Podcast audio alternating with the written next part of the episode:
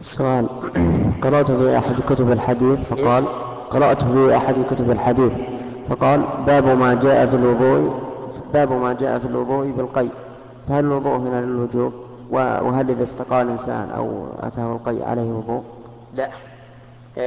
الصحيح أنه أن كل ما خرج من البدن فإنه لا ينقض لا القي ولا الدم ولا غير ذلك. إلا البول والغائط. أو ما خرج من مخرج البول والغائط. فهمت؟ هذا هو القول الراجح.